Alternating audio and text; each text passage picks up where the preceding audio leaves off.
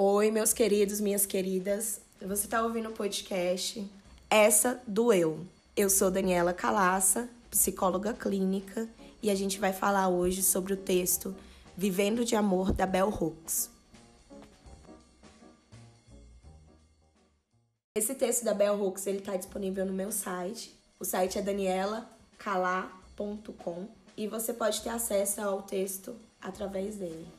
Bell Hooks começa o texto Vivendo de Amor quase que nos dando um nocaute. Ela inicia com uma frase muito simples, que é o amor cura, mas que é muito poderosa. E ao começar com essa sentença, ela escancara a importância do amor não apenas como um sentimento, mas também como uma ideia. O amor ele remenda corações partidos e faz voltar a bater, mas é também fundamental para uma vida plena. O amor enquanto ideia pode ser algo muito além do amor romântico. É o amor que ajuda nossas crianças a aceitarem suas limitações e acreditar que elas podem ter um futuro. O amor e o alto amor que nos dá confiança para sermos adultos produtivos e empáticos para nós mulheres negras, o amor e o ato de amar tem a ver com mais coisas ainda. Tem a ver com liberdade, aceitação, com ir muito além da sobrevivência e ser muito mais que sobrevivência. Amar para as mulheres negras é resistência e revolução. Amor para as mulheres negras é cura, mas é também crescimento